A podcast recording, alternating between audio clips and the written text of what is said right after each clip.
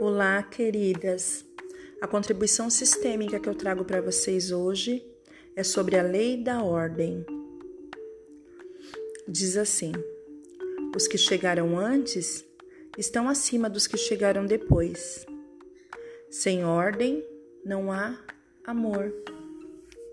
Quando a gente olha para essa lei sistêmica da ordem, essa lei de amor, porque as leis sistêmicas são leis de amor, pertencimento, cooperação e ordem.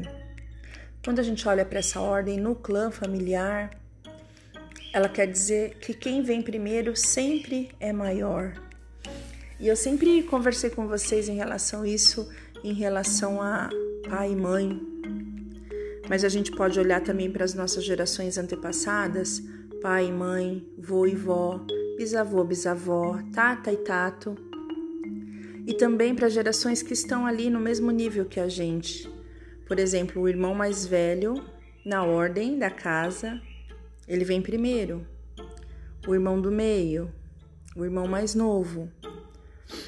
E é muito importante respeitar essa ordem e não querer ultrapassá-la. É... A lei da ordem ela traz respeito.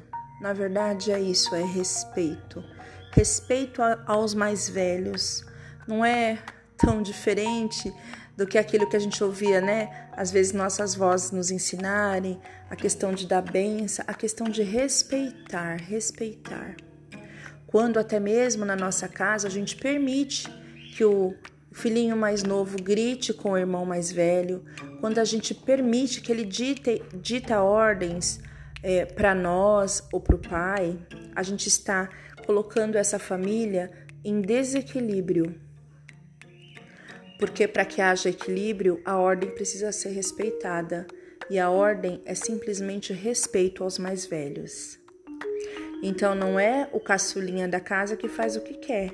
Ele precisa respeitar o irmão mais velho, e respeitar o outro mais velho, e respeitar a mamãe, e respeitar o papai, e respeitar os avós, e respeitar toda a outra geração porque a lei da ordem ela coloca esse equilíbrio e esse respeito aos que chegaram antes, antes de nós. Gratidão.